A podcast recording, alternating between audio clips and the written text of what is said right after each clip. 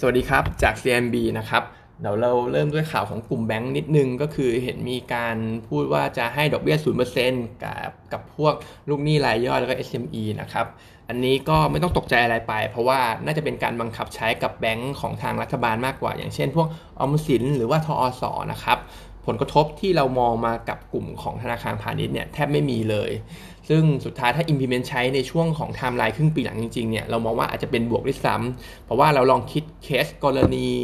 อลองคิดกรณีเล่นๆขึ้นมานะครับก็คือสมมุติว่าถ้าเราเป็นลูกหนี้ทั้งตัวออมสิน แล้วก็ตัวของธนาคารพาณิชย์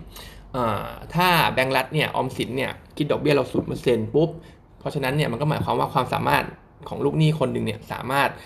จ่ายชำระหนี้ให้กับธนาคารพาณิชย์ตรงนั้นเนี่ยได้มากขึ้นนะครับ ก็อาจจะเป็นบวกเล็ก ๆ ต่อกลุ่มแบงค์ด้วยซ้ำสำหรับเลือกมาตรการตรงนี้นะครับ negative impact เนี่ยยังมองไม่ยังไม่ได้มีอะไรชัดเท่าไหร่เกี่ยวกับสถานการณ์ปัจจุบัน เพราะฉะนั้นกลุ่มแบงก์ก็ยังเป็นตัวที่น่าสนใจอยู่เหมือนเดิมนะครับ K-Bank เป็น top pick ของเรานะครับ target price เนี่ยประมาณ 172 บาทนะครับส่วน paper วันนี้มี CPALL นะครับ ก็จะอัปเดตให้ฟังว่า CPO ควอเตอร์2เราทำ net profit 1,400 ล้านบาท ติดลบเยอะนะครับ ลบ 15 เอ้ย ลบ 51% year ลบ 45% Q นะครับ ซึ่งต้องบอกว่า 1,400 ล้านบาทเนี่ย เป็นตัวเลขที่เราจะเห็นว่าต่ำที่สุดในรอบ 10 ปีเลย หลักๆ เหตุผลยังเป็นเรื่องของ same store sales growth ที่ยังไม่ฟื้นเท่าไหร่ quarter 2 ตรงนี้เราจะเห็นเป็น negative ถึงแม้ว่าปีที่แล้วจะฐานต่ำก็ตาม แต่ว่าเจอ Impact จาก wave 3เข้าไปเนี่ยก็ยังไม่ได้ฟื้นดี แล้วก็จะมีค่าใช้จ่ายพิเศษด้วยเกี่ยวกับการรีไฟแนนซ์นะครับ ก็คือทาง CPALL เนี่ยเขามีการรีไฟแนนซ์จาก bridging loan ดอกเบี้ยประมาณ 4.7%ไปใช้ตัวบอลแทนนะครับดอกเบี้ย 3.26%ซึ่งดอกเบี้ยก็ลงมาเยอะนะครับประมาณเกือบ 1.5 เลย ตรงนี้เนี่ยมีค่าปิด bridging loan เนี่ยประมาณ 1,200 ล้านบาทในควอเตอร์2ก็จะเป็น extra item หนึ่งของ expense นะครับแต่ว่าการฟื้นตัวของ CPO เนี่ยเรามองตอนนี้ จากสถานการณ์ปัจจุบันค่อนข้างชัดเจนว่าเดือน 7 เป็นต้นไป น่าจะฟื้นตัวได้ดี ไม่ว่าจะเป็นจากฝั่งของทางนักเรียนที่กลับมาเรียนนะครับทางฝั่งของพนักงานออฟฟิศรวมไปถึงการเดินทางในประเทศเนี่ยที่อาจจะกระเตื้องขึ้นบ้างทำให้สาขาตามปั๊มน้ำมันเนี่ยดีขึ้นบ้างนะครับซึ่งพอเรามองว่ายอดขายมันดีแล้วเนี่ย เราก็เลยคิดว่าสินค้าที่มีมาจิ้นสูง อย่างเช่นพวก ready to eat สินค้าเครื่องสำอางขนาดเล็กๆเนี่ย ที่ชิ้นเล็กๆเนี่ยที่มาจิ้นสูงเราเนี่ยก็น่าจะขายดีตามนะครับ ก็น่าจะทำให้มาจิ้นโดยรวมของทาง CPO เนี่ยปรับตัวเพิ่มขึ้นด้วยนะครับในช่วงครึ่งหลังของปีนะครับ แล้วก็ที่ว่าไปดอกเบี้ยที่เขารีไฟแนนซ์ไปนะครับ ตรงนี้จะประหยัดตัวดอกเบี้ยจ่ายได้ควอเตอร์ละประมาณ 240 ล้านบาท ทั้งปีเนี่ยก็ประมาณ 960 ล้านบาท ก็เกือบพันล้านก็ถือว่าค่อนข้างเยอะกับสถานการณ์ตรงนี้นะครับ ซึ่ง การฟื้นตัวเนี่ยค่อนข้างชัดเจนอย่างที่เราว่าไปเดี๋ยวครึ่งหลังของปีเนี่ยเราทำการเติบโต 121%เลยถ้าเทียบ half on half นะครับแล้วก็เดี๋ยวปีหน้าเนี่ยจะฟื้นตัวอีกประมาณ 75%สำหรับกำไรของ CPALL เพราะฉะนั้นเองเนี่ยถ้าลงทุนตัวนี้อาจจะต้องอดทนหน่อยนะครับก็ไปมองเป็น long term investment ราคาหุ้นปัจจุบันเราคิดว่าคง downside ค่อนข้างจำกัดแล้ว คิดว่า price in เรื่องของอความความอึดๆในช่วงของที่ผ่านมาไปหมดเรียบร้อยแล้วสำหรับตัว CPALL target price เนี่ย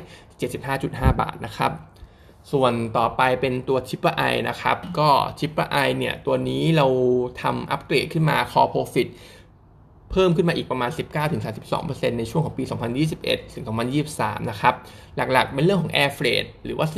แล้วก็ Sea Freight ด้วยที่ ไอ้ค่าขนส่งเหล่านี้ยังสูงอยู่ แล้วก็บริษัทร่วมของเขาเนี่ยน่าจะมี profit share profit เข้ามาเยอะขึ้นด้วย ซึ่งก็ต้องบอกว่าบริษัทร่วมส่วนใหญ่ของเขาเนี่ยก็มีรายได้โดยตรงจากเรื่องของ air freight นะครับมันก็เลยทำให้ดีตามทั้งหมดของบริษัทเขานะครับซึ่งเรา forecast ว่าปีเนี้ย net profit ของ c h i p i เนี่ย319 ล้านบาท จะบวกได้ถึง 132% year on year เลยนะครับในปีนี้ ก็เลยมีการอัปเกรด target price ขึ้นมาไปเป็น 10.9 บาท จากเดิมเนี่ย 9.2 บาทนะครับ แต่ก็ต้องบอกว่า valuation เนี่ยมันไม่ได้สำหรับตัวนี้ ราคาหุ้นเนี่ยไปไกลแล้วประมาณ 13 บาท เราก็เลยแนะนำเป็นขายก่อนจากเดิมซื้อนะครับ ตอนนี้เราแนะนำเป็นขายแล้วสำหรับตัว Triple Iเพราะว่า over price ด้วย แล้วเรามองเรื่องของการเติบโตปีหน้าเนี่ยจะหดตัวลงสำหรับ Triple I อาจจะเห็นติดลบ single digit ในปีหน้านะครับ เพราะว่าเรื่องของ traffic อาจจะเห็นการเติบโตได้ แต่ว่าสุดท้ายแล้วเรามองว่า Air f r e i g กับ Sea f r e i g เนี่ยน่าจะเริ่มปรับตัวลงในปีหน้านะครับ น่าจะกลับสู่ภาวะปกติมากขึ้น เพราะฉะนั้นเองเนี่ยโดยรวมก็จะทำให้ revenue กับตัว bottom line ของ Triple I เนี่ยไม่ได้เห็นการเติบโตมากนักในปีหน้านะครับ แล้วก็อีกเรื่องสำคัญก็คือในช่วงของเดือนโนเวม ber จะมีการ exercise warrant หนึ่งนะครับ ตรงนี้เองเนี่ย warrant ของเขาเนี่ยตอนนี้ค่อนข้าง in the money เยอะนะครับ เพราะฉะนั้นเนี่ยมีความเป็นไปได้ว่าอาจจะมี dilution effect เข้ามาพอสมควร ถ้า fully dilute เลยเนี่ย dilution effect ประมาณ 20%เลยสำหรับตัว Triple I ครับ อันนี้ก็ต้องอระวังไว้นิดนึง เพราะฉะนั้นเนี่ยเราก็เลยแนะนำเป็นขาย take profit ไปดีกว่าสำหรับตัวนี้นะครับ ซึ่ง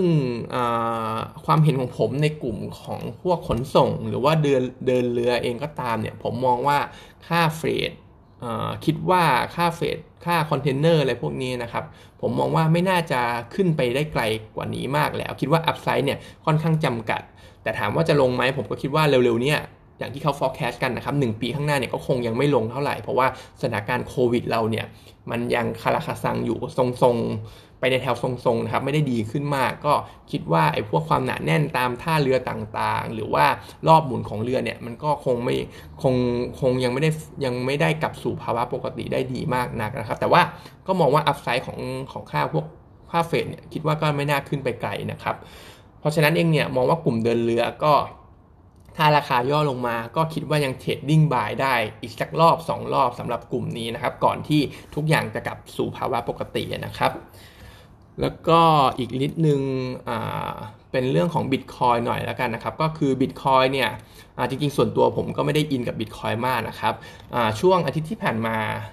ราคาค่อนข้างผันผวน ก็อันนี้ไม่ได้แปลกอะไร แต่สิ่งที่ผมรู้สึกว่ามันแปลกช่วงนี้สำหรับบิตคอยน์ก็คือทางอีลอนมัสก์เนี่ยราคาผันผวนแบบเนี้ยแต่ว่าเขาไม่ได้มาทวิตอะไรเท่าไหร่เลยในการปั่นขึ้นหรือว่าทุบลงก็ตามนะครับ ก็เป็นเรื่องแปลกๆที่ผมมองสำหรับตัวบิตคอยนะครับ เพราะฉะนั้นถ้าท่านใดลงทุนบิตคอยอยู่ก็อาจจะต้องจับตามองเป็นพิเศษในช่วงนี้นะครับ วันนี้ก็เท่านี้นะครับ